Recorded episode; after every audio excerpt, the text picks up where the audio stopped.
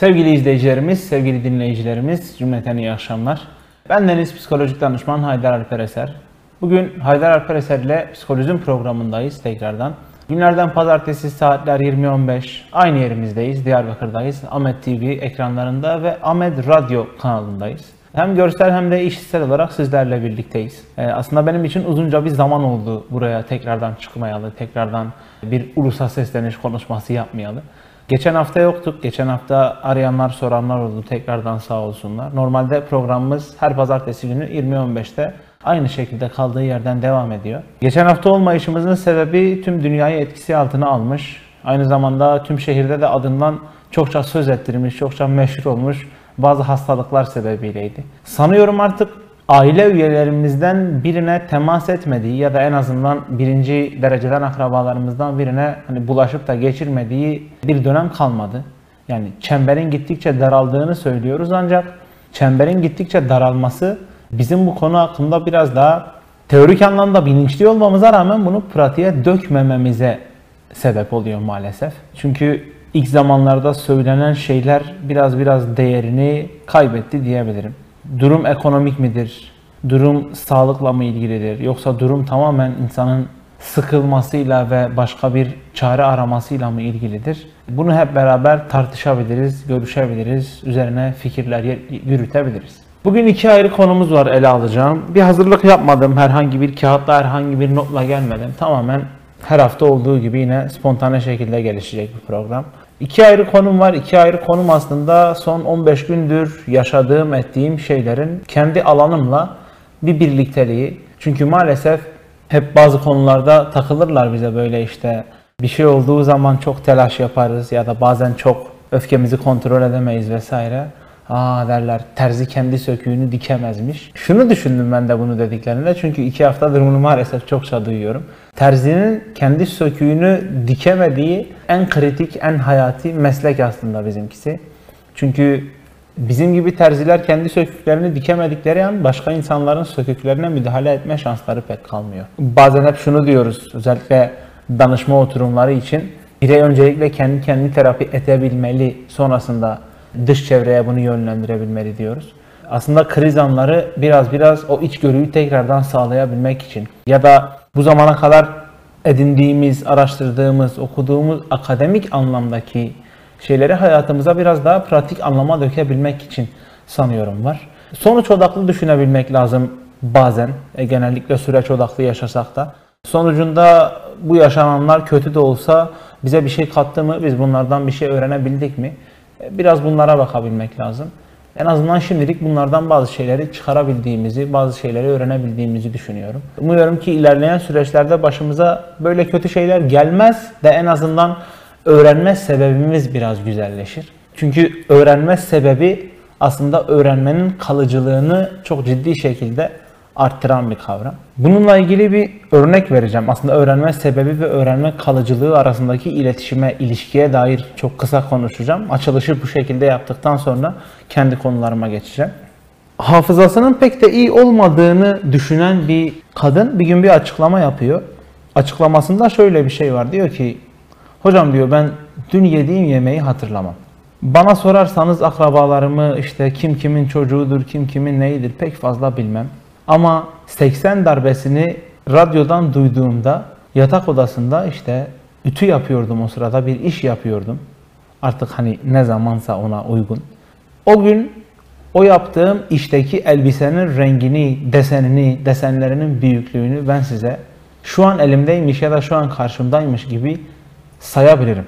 Bunu söyleyenler aslında anın fotoğrafını çekebilmeyle ya da o hafızanın o zaman için durabilmesi üzerinde anlatıyorlar. İnsanlar zihinsel anlamda, bilişsel anlamda düşündükleri zaman aslında uykularında dahi bazı uyarıcılara maruz kalabiliyorlar. Ha bu aktif iletişimde, sosyal hayat içerisinde ya da yaptıkları işin konumuna göre çok daha farklı olabiliyor. Örneğin biz daima birebir iletişimde kalan bir meslek grubuna bağımlıyken Mesela mühendisler birebir değil de dolaylı iletişim grubunda olan bir meslek grubuna aittirler. Ben mesela bir yerde satış ve pazarlama biriminde çalışıyorsam müşteriyle doğrudan iletişim kurmam gerekirken bir otomotiv mühendisi o arabayı tasarlarken o sürece o ergonomiye daha fazla hakim olup müşterilerin işte isteklerini yerine getirebilmeyi ya da daha yüksek verimle onlarla nasıl daha iyi iletişim kurabileceğini aslında biraz biraz görebilmeli, öğrenebilmeli. Yani iletişimin çeşitleri bu noktada değişebiliyor özetle.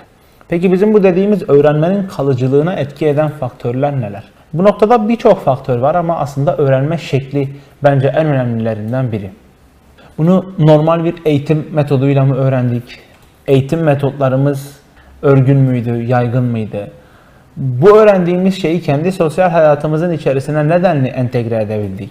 Ya da öğrenme şeklimiz bir kriz sonucunda mı gerçekleşti? O kriz hala devam ediyor mu? O, kriz, o krizin etkileri hala üzerimizde mi?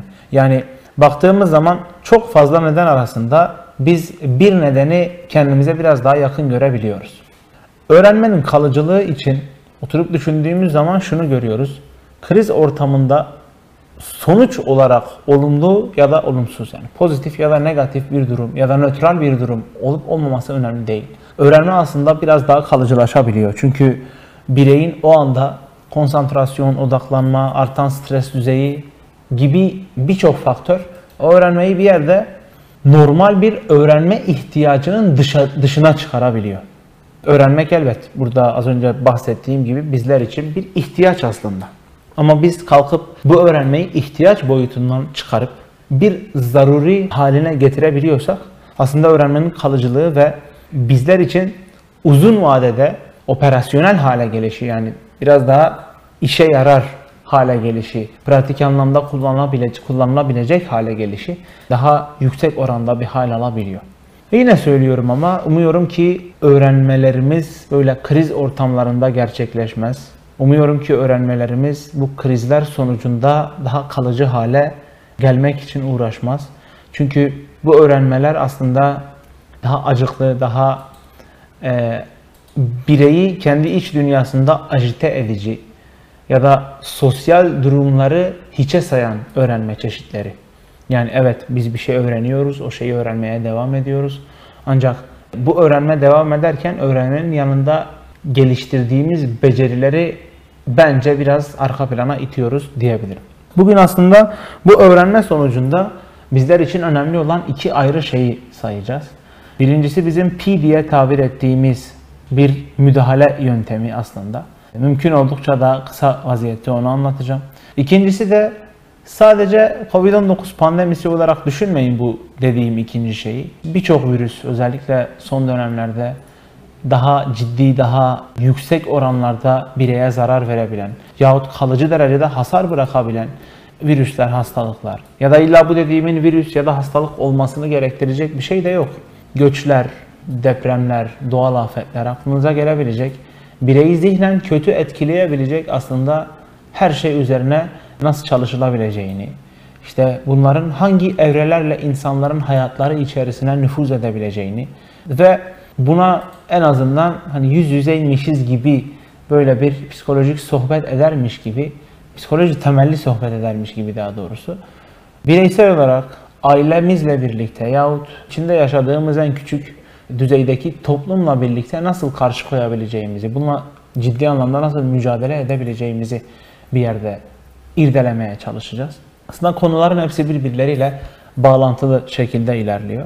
Bugün bu konuyu almamın sebebi de aslında henüz çok yakın bir zaman içerisinde bunu yaşadığım için işte bugün üzerine hemen konuşabilelim. En azından kendi hayatımızda yaşadığımız her şeyin aslında psikoloji anlamında bir paralelliği olduğunu ve bizim tıpkı işte magazinlerde, tıpkı siyasette, tıpkı farklı alanlarda belirlenen gündem maddeleri gibi psikolojinin, akademinin, pedagojinin, eğitim alanının da aslında bir gündemi olduğunu anlatabilmek, aktarabilmek. Bugün de aslında en son kendi hayatıma dair başıma gelen şeyler üzerinden bir gündem maddesi belirleyip sizlerle bu noktada devam etmek istiyorum. Şimdi ilk konumuz pi. Pi aslında bu Türkçe'de direkt söylediğimiz zaman o sondaki harfi yutabiliyoruz. Matematikteki 3.14 alınan hatta bazen ya babam 3 olmuyor mu diye sorduğumuz pi sayısı değil. Pi dediğimiz şey P, I, Y yani açıklamasını yaparsak Pırasa, işte İstanbul ve Yalova diye 3 harften oluşuyor. Bu bizim için bir kısaltma görevinde. Biz I ve Y'nin ne olduğunu biliyoruz aslında. I ve Y bizler için ilk yardımın açılımı. Peki baştaki P ne? Ya da normal ilk yardımla baştaki P ile oluşan ilk yardım arasında ne gibi farklar var? Ee, biraz bunu aktarabilmemiz, bunların farkını hep birlikte aslında daha net şekilde oturtabilmemiz lazım. Çünkü İY ne kadar önemliyse, ne kadar hayatiyse PİY de aslında o kadar önemli, o kadar hayati. Açılımını yapmam gerekirse baştaki P psikolojik anlama gelen. Açılımı direkt olarak söyleyeyim. Psikolojik ilk yardıma biz alan içerisinde kısaltma anlamında P diyoruz. Bu P aslında normalde çokça çalışılan, çokça çalışılması gereken bir konu olmasına rağmen Pandemi sürecinin hemen başlarında o malum o elim Elazığ depremiyle aslında biz bunu gördük, yaşadık. Çünkü uzunca bir süre gündemde kalmayı başarabilmiş. Belki de son şeylerden biriydi. Bilmiyorum belki Elazığ bize yakındı, işte biz de etkilendik. Burada da bazı olaylar gelişti diye bu kadar etkilenmiş olabiliriz. Ama psikoloji camiasında psikolojik ilk yardımın öneminin ortaya çıkışı aslında Lazı depremi ve sonrasında başımıza gelen o felaket senaryolarıydı aslında. Bunu pandemi süreci takip etti, sonra İzmir depremi takip etti, sonra seller takip etti, sonra orman yangınları takip etti vesaire vesaire. En son orman yangınlarının olduğu bölümde Marmaris'te bir arkadaşımla görüştüm bir edebiyat dergisi çokça bilinen Türkiye'de ün yapmış, tanınmış iki harfli bir edebiyat dergisi. Psikolojik ilk yardım için bir çadır açmıştı ve yurdun dört bir yanından işte ruh sağlığı uzmanlarını oraya davet ediyordu, çalışmaları için istiyordu. Bu noktada özellikle ülkenin doğu, güneydoğu, Karadeniz, İç Anadolu gibi yerlerinden aslında oraya gitme imkanı bulamayan birçok ruh sağlığı uzmanı da bunu online şekilde devam ettirdi. O zaman şunu anlamıştım. Pandeminin bize öğretmiş olduğu online kazanımlar, online beceriler, dijital kullanım aslında bir ölçüde devam edebiliyor. Yani bir gün başımıza bir olay geldiği zaman dijital dijitale aslında muhtaç kalabiliyoruz. Dijitale muhtaç kalabilmemiz güzel aslında. Ama konu eğitim olduğu zaman sadece dijitalle bazı şeyleri de idame ettiremediğimizi ne yazık ki hep birlikte gördük. Bu noktada danışma sürecindeki oturumlarda da olduğu gibi bence eklektik çalışabilmek çok çok daha önemli. Şimdi psikolojik ilk yardımın ne olduğunu anlatalım. Öncelikle yine harften gideceğim. PİY'nin ne olduğunu anlayabilmemiz için öncelikle İY'nin ne olduğunu anlayabilmemiz lazım. İY nedir? İlk yardım nedir? İlk yardım aslında hepimizin hani kafasında bir tanımı olan ama onu hani ilk yardım nedir diye aniden sorulduğunda pek fazla dile dökemediğimiz bir kavram. İlk yardım bizler için hayati bir risk taşımamızı engelleyen yahut bireyde kalıcı bir hasar görebilmesini engelleyen yapılan anında müdahaleler. Olay ortaya çıkmış diyelim. Şöyle diyelim. Olayın ortaya çıktığı andan itibaren yapılan bireyin üzerinde herhangi bir kalıcı hasar bırakılmasını engelleyen tüm faaliyetler aslında ilk yardım faaliyetleri. Bazı şeyler, kuralları var. İşte şunlar yapılabilir, şunlar yapılamaz. İlk yardımın çeşitleri kendi içerisinde olabilir. Ee, yanlış hatırlamıyorsam çocuk gelişimi vasıtasıyla gördüğüm anatomi dersi itibariyle üçe ayrılıyordu. İşte bazı hareketleri e, ilk yardım eğitimi alabilenler yapabilirken bazıları sadece işte işin uzmanlarına, sağlık çalışanlarına bırakılıyordu. Peki bu ilk yardımın aslında amacı ne insanlar için? İlk yardımın amacı insanlar için öncelikle hayati fonksiyonların devamını sağlamak. Sonra bu hayati fonksiyonların en kaliteli şekilde devamını sağlayabilmek. Yani birey o kriz anını yaşamadan önce nasılsa sonrasında da en azından aynı raddeye gelebilmeli. E, aynı raddeye geldikten sonra da iyileştirici bir takım çalışmalarla bu sürece devam edebilmeli. Peki bu anlattığımız şeyler sadece bedensel anlamda mı geçerli olacak? Yani ilk yardım dediğimiz şey aslında sadece işte kalp dediğimiz organın vücuda kan pompalamasını devam ettirmeye yarayan bir şey mi? Bedenen elbette birçok krizden, birçok felaketten belli başlı oranlarda etkileniyoruz. Peki ruhen bunlardan etkilenme şekillerimiz nasıl? Yani ruhen bizim tüm bu krizlere karşı koyabilme tavrımız, tutumumuz, mücadelemiz, bunlara dair oluşturmuş olduğumuz kişisel, kültürel ya da kitlesel anlamda verdiğimiz tepkiler neler? Biraz biraz bu noktada bunu irdeleyebilmemiz lazım. Şimdi bu biraz şahsi fikrim. Bence psikolojik ilk yardımda herhangi bir konu üzerinden, herhangi bir alan üzerinden gidilememesi çok normal. Gidilmemesi bence gereken bir şey. Çünkü karşınıza gelebilecek bireyin yani psikolojik yardımı o an ihtiyacı olan bireyin nasıl bir kültürden geldiğini, nasıl bir karakterle yetiştiğini bilmediğiniz için sizin aslında psikoloji alanındaki tüm konuları en azından teorik olarak ve belli bir ölçüde pratiğe dökebilmiş olarak bilebilmeniz gerekli. Anlık olarak verebileceğiniz kararlar çok çok önemli burada. Çünkü çok eklektik bir süreç. Her şeyden biraz biraz toplayıp kendi ekolünüzü aslında yaratabileceğiniz bir süreç. Ve zor da bir süreç. Biz hep şunu görüyorduk şimdiye kadar. Psikolojik yardım dediğimiz şey aslında böyle hani 40 yıllık, 50 yıllık ruh sağlığı uzmanlarının kendi mesleki hayatlarını tırnak içerisinde taçlandırabilmek için işte pastalarının üzerine bir tane çileği koyabilmek için yaptıkları bir şeydi. Bu alanda verdikleri eğitimler vardı. Ancak bunun pratiğe dökülebilmesine pek fazla ihtiyaç var mıydı bilemiyoruz. Bu depremlerden sonra TÜBİTAK ile başlayan sonrasında Dünya Sağlık Örgütü bu alanda uluslararası bir eğitim açtı. Birçok okullara bağlı özellikle kolejlere bağlı vakıflar ve dernekler bu alanlarla ilgili eğitimler açtı. Yapmak istedikleri şey sadece işte bir deprem olduğunda yapılması gerekenler, bir felaket olduğunda yapılması gerekenler değildi. Mesela TÜBİTAK'ın açmış olduğu etkinlikte sadece işte lisanstaki psikolojik danışman çıkışlılara özel bir eğitim açmıştı. İşte minimum 80 puan almanız gerekiyordu vesaire.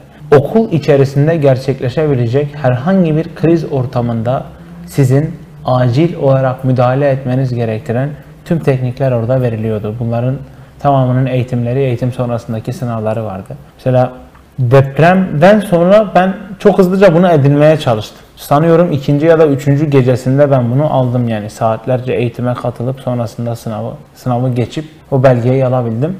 Aslında bir yerde insanlara hani o alanda çalışabilecekleri için elbette bir yetkinlik vermiyor. Çünkü ne kadar akademik boyutta yol alırsanız alın maalesef vaka görmeden yahut işinizi pratiğe dökmeden hem o cesareti hem de o yetkinliği bulamıyorsunuz. Bunu kabullendiremiyorsunuz. Gerek mesleki çerçevede gerekse toplumun diğer kesimine. Ama size bir adım atabileceğiniz cesaret veriyor. Yahut sizleri bu alana yönlendiriyor.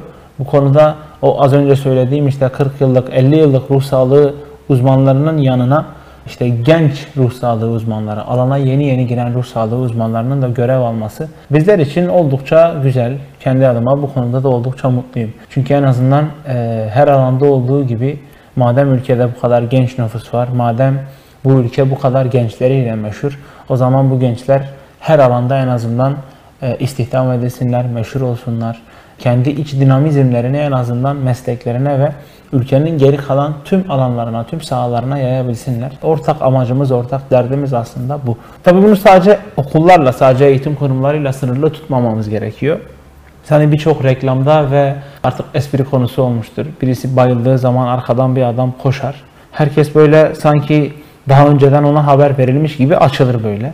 O da tam kalabalığın içine girmeden açılın açılın açılın ben doktorum der. Ve herkes ona işte saygınlığı, yetkinliği ve o kişiyi hayata döndürebileceğinin inancıyla ortalığı açarlar, yer verirler, eksikleri tamamlarlar. Ne isterse hemen bulmaya çalışırlar gibi. Sosyal hayat içerisinde düşündüğünüz zaman siz bunu her alanda yaşayabilirsiniz. Çünkü travma dediğimiz şey ya da işte bir yaralanma, bir sakatlanma dediğimiz şey illa bedensel anlamda sizlere uğrayacaktır diye bir kural, bir kaide yok aslında. Siz ruhen de yani psikolojik olarak da bir ölçüde zarar görebilirsiniz. İlla bir travmanın da olmasına gerek yok bu konuda. Mesela süreç devam ediyor pandemi süreci ve insanlar psikolojik olarak tahrip oldular. Sadece bu tahribatı geliştirebilmek için, sadece bu tahribatı engelleyebilmek, onarabilmek, iyileştirebilmek, lügatta katarsis denilen ama Türkçe'ye sağaltım diye çevrilen şeyi yapabilmek için yani sağaltabilmek için dahi bu alanda girebilir, bu alanda eğitimler alabilirsiniz. Dediğim gibi sadece eğitim kurumları için değil de örneğin bir trafikte çıkan bir kavga sonucunda sizin orada etkin rol alabilmeniz aslında bir ölçüde olayın büyümesini engelleyebilir. Bu noktada son özellikle 4-5 yıldır hem ülke içerisinde hem de dünya üzerinde bunu çok daha önceki programlarda çokça, çokça kez değindim. Trafik psikolojisi alanı oldukça önemli, oldukça değerli alanlardan biri. Orta Doğu Teknik Üniversitesi'nde bunun şu anda yüksek lisansı var ve devam ediyor. Ya da son iki yıldır oldukça yüksek düzeyde dijitalleştik. Bazen bahane olarak dijitalleştik, bazen de mecbur kaldığımız için dijitalleştik. Bu yıl henüz çiçeği burnunda bir alan açıldı bununla ilgili İzmir'de Bakırçay Üniversitesi'nde. E, Siber psikoloji alanında mesela yüksek lisans programı başladı. Çok daha yakın bir tarihte yani 2-3 hafta önce haberim olan bir robo psikoloji alanında eğitimler yavaş yavaş verilmeye başlanıyor. Yani aslında bazı şeyler keşfedildikçe, bazı şeyler ilerledikçe biz acaba bizim alanımız bitecek mi, biz yok mu olacağız demiyoruz. Bizim alanımızın ortaya çıkan her şeyle bir ilişkisi oldu bugüne kadar ve bundan sonra da olmaya devam edecek. Şu an robo psikoloji mesela oldukça ilgi gören bir alan. Bununla ilgili çok sınırlı sayıda çalışan Türkler var.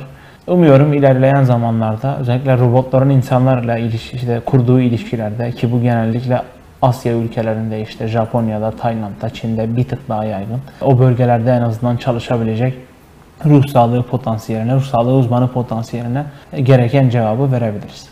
Psikolojik yardım kısaca böyle. Psikolojik yardımın uygulamasını anlatabilmek çok çok zor. Çünkü bir noktada her şey sizin karakterinizde çok bağımlı halde ve siz kendi karakterinizden aslında o an bir parça bırakabilmelisiniz. Söylediğiniz her şey bir danışma oturumu şeklinde ilerlemek zorunda değil.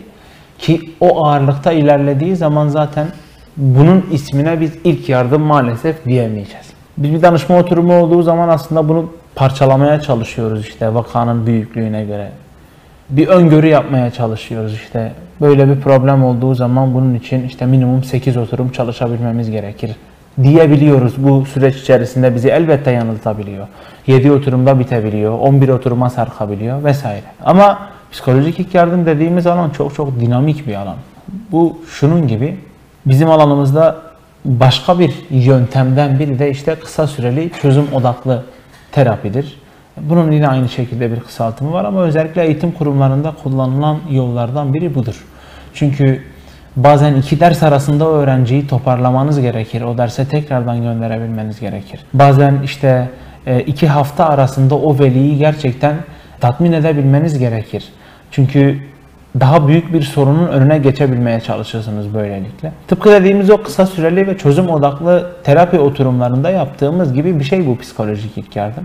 Tabi sorunun biraz daha derinine inmiş halde gelen vakalar var. Yani kısa süreli çözüm odaklı terapide belki direkt problemi o kadar eşelemeden direktmen sonuca gidip hızlı bir şekilde sonuç almaya çalışıyor. Zaten adı her şeyi açıklıyor. Hem kısa süreli hem de çözüm odaklı. Yani bunun hani ekstradan bir şeyine girmemize gerek yok. Ama kısa süreli çözüm odaklı terapide gelen vakaların bir seviyesi aslında var yine. Yani siz o vakaların derinlemesine çalışmaya girebiliyorsunuz ya da işte ha ben bunu kısa süreli çözüm odaklıyla çözemem de bana işte şu alanda çalışabileceğim bazı şeyler lazım, bazı bulgular lazım diyebiliyorsunuz. Bu bulguları danışandan, veliden, öğrenciden talep edebiliyorsunuz. Ama psikolojik ilk yardım dediğimiz şey aslında ruhen düşündüğünüzde tamamen açık bir yarayla geliyorlar size. Ve siz tamamen o açık yaraya tıpkı işte gerçek ilk yardımda bir kanamanın durdurulması için yapılan tampon gibi ya da bayılan bir insanı işte şokla vesaireyle tekrardan geri çevirmeye çalışabilmek, geri döndürmeye çalışabilme gibi onun o an çok kısıtlı, çok limitli bir süre içerisinde psikolojik sağlamlığı üzerine bazı kelimelerinizle iyileştirmeniz gerekiyor aslında. Ki kelimelerle iyileştirmeye çalışabilmek psikoterapi dediğimiz şeyin tam olarak bir tanımı. Şu an ortaya atılan bir şey ama sanıyorum en düzgün açıklanan şey de bu olacak yani. Kelimelerin şifa olduğunu söylüyoruz ve işte bu kelimelerin anlattığı şeylerle bizler de şifa bulmaya çalışıyoruz aslında. Psikolojik ilk yardım dediğimiz alan kısa süreli çözüm odaklı terapiyle benzeyen bir alan ve bu noktada belki ikisi arasındaki benzerlikler ve farklar yine sizlerle birlikte değerlendirilebilir. Facebook'tan bir yorumumuz var. Sevgili yönetmenimiz Ferhat Mehmetoğlu gönderdi bizlere. İhsan Hocam 60, İhsan İpek Cankurt. Sevgi selamla iyi yayınlar diliyorum demiş. Sağ olsun, var olsun. Sanıyorum çalışıyor kendisi şu sıralar. E, iş çıkışında yazmıştır diye tahmin ediyorum. Güç kuvvet diliyorum. Hayırlı bereketli kazançlar diliyorum ben de ona. Sağ olsun, var olsun. Şimdi ikinci konumuz aslında psikolojik ilk yardımla çok çok benzer, çok çok bağlantılı bir konu. Bu konuyu düşündüğümüzde psikolojik yardıma ek olarak bazı şeyleri aktarabilmemiz lazım. Çünkü aynı temel üzerine oturtmaya çalışıyoruz biz bazı şeyleri. İşte dediğim gibi bu kadar hastalıklar var. İşte korona süreci bir yandan, delta varyantı bir yandan, mu dediğimiz yeni ortaya çıkan, ne olduğunu bilmediğimiz bazı virüsler, bazı hastalıklar bir yandan.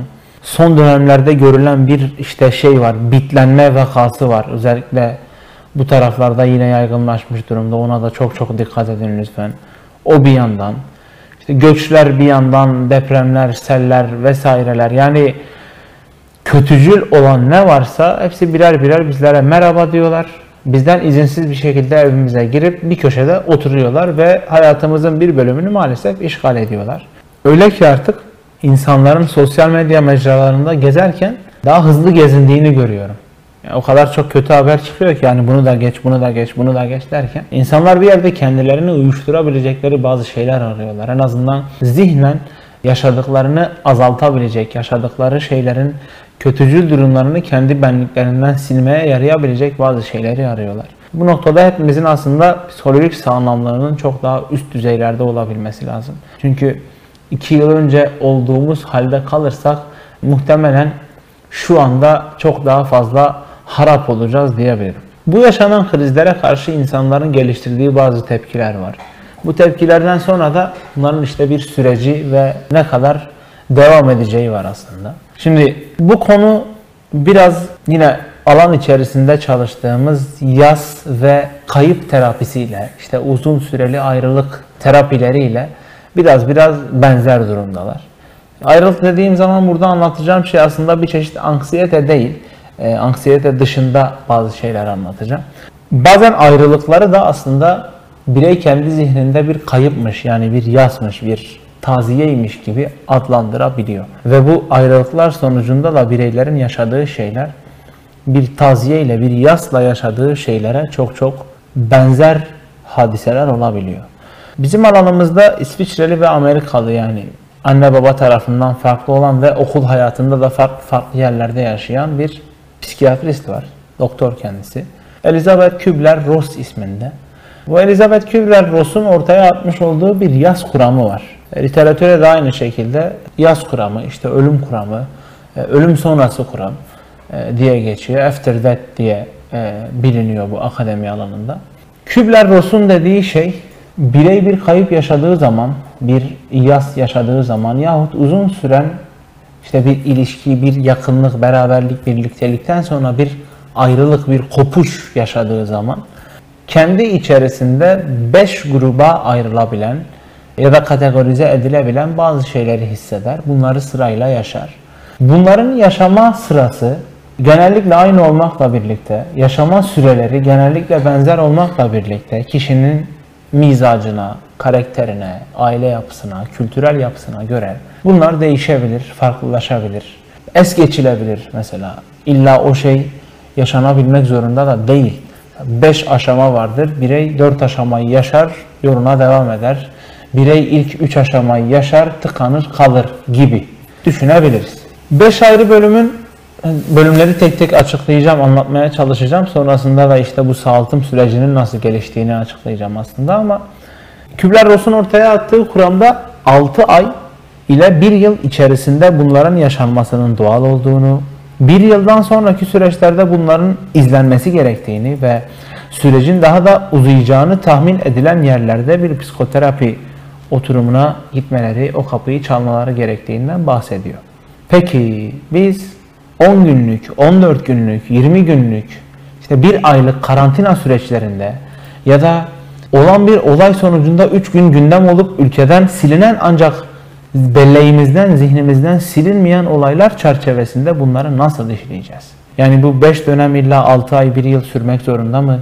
Bizler için bunlar çok daha kısa şekilde sürebilir mi? Ya da bu kuramın içerisine acaba biz pandemi denilen yahut hastalık, göç, işte doğa afet denilen şeyleri de ekstra dahil edip süreci eski dönemlere göre 80, 90, 2000 dönemlerine göre biraz daha kısabilir miyiz?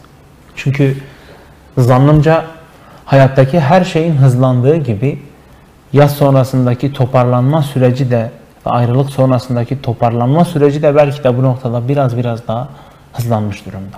Çevresel uyarıcıların sizi buna itmekten ziyade bundan kurtarmaya çalıştığını ya da sizin o kadar çok çevresel uyarıcı içerisinden kendinize daha iyi gelen uyarıcıyı seçim yapmanıza yapmaya ittiğinizi aslında söyleyebilmek mümkün. Bir ayrılık sonrasında işte 24 saat arabesk dinleyen bir insan örneği olarak değil öyle düşünmeyin bunu. Kübler-Ross'un ortaya attığı 5 aşamadan ilki inkar. Zaten ismi üstünde çok açıklayan bir şey. Yaşanan bir afet, kriz, ölüm, ayrılık, kopuş bireyin zihninde inkar edilir. Birey böyle bir şeyin olmadığını, böyle bir şeyin gerçekleşmediğini açıklar. Kendi kendine söyler bunu. Bazen dillendirir, etrafa söyler. Aslında bireyin ortaya attığı şey inanma adımının ilkidir. Yani birey aslında burada kendinin de belki bir sonraki süreçte buna inanacağını bilir. Ancak yine de o şokun etkisiyle aslında bir şok evresidir de diyebiliriz buna. Bunu yok sayar. Bunu görmezden gelir. İkinci evreye geçer bir süre sonra. İlk evre aslında yapılan çalışmalarda 5 evre içerisindeki en kısa evre olarak biliniyor. Bu en kısa evrede hani mesela bir gün, birkaç saat, birkaç gün olarak da tanımlanabiliyor. Tabi dediğim gibi az önce saydığım bireylerin farklı farklı özelliklerine göre de bunlar değişebilir. Bu bir ayda sürebilir, 10 dakikada sürebilir. İkinci bölüme geçene kadar devam eder. İkinci bölümümüzün ismi öfke. Bireyler bu noktada birçok şeye öfke duyabiliyorlar. Kendilerine, yakınlarına, bir kayıp varsa doktorlara, işte e, doktorlar dediğim zaman burada sağlık çalışanlarını fişlenmeyelim de hani direkt bir suçlayıcı bir tavır olmasın bu. Hastanede bir kayıp olmuştur. O hastanedeki çalışanlara duyabilir. Daha ontolojik olarak düşünebilir birey bunu. Daha varoluşsal anlamda bir sorguya girebilir. Şunu düşünebilir. Tanrı'ya burada belki bir öfke duyabilir. Bu duyduğu öfke bir kızgınlık olabilir. Bir dışa yansıtılan bir öfke de olabilir. içsel anlamda bazı şeyler de olabilir. Değişebilir bunlar. Bu zamanla üçüncü evreye bağlar. Üçüncü evre aslında yani bu öfke evresinden sonraki evre bizim biraz daha o yaz sürecinin yavaş yavaş görüldüğü bizim ha işte hani kötü durumdadır dediğimiz alanın ortaya çıkış şekli. İkinci durumda bu öfke dışarıya da çıkabilir. Saldırgan bir boyuta da gelebilir. Bu noktada bir es verelim. Küçük bir sorumuz var. Sorumuzu alıp devam edelim. Psikolojik hikaye, psikolojik roman, psikolojik destek derken geçen sezonda artan psikolojik diziler öne sürüldü. İzlenen dizilerde iki tane dizi ismi söylenmiş. Hepimizin bildiği diziler aslında. En çok izlenen diziler olarak belirtildi. Psikolojik dizilerde dair görüşünüz nelerdir? Bu zamanında aslında tıp alanındaki bireylere çok soruldu. İşte bir dönem tıp dizileri patladıktan sonra bunlar soruldu. İlk programı yaptığım zaman söylemiştim. Bizim alanımız çok önemli çünkü şu an ülkede en çok reyting yapan diziler bizim alanımızdan diye. Hocam sağ olsun güzel noktaya parmak basmış. Bir yerde de yaramıza değinmiş diyebilirim. Görüşüm aslında gerçeği yansıtabildiği sürece toplumda psikolojinin konuşmasına, konuşulmasına yol açan her şeye sonsuz desteğim var. Çünkü aynı işi bu noktada bu ekranlarda Ahmet TV içerisinde ben de yapıyorum. Benim de amacım haftada bir gelip burada 45 dakikada olsa insanları işte siyasi mecralardan, magazin mecralarından, e, günlük koşuşturmanın içerisinden çekebilmek, farklı bir pencere en azından kendince sunabilmek. Bu dizilerin birçok noktada ya çok uç noktaların, uç vakaların verildiğini görüyoruz. Çünkü o insanlarımızın maalesef izleme şekilleri o uç noktaları görünce oluyor.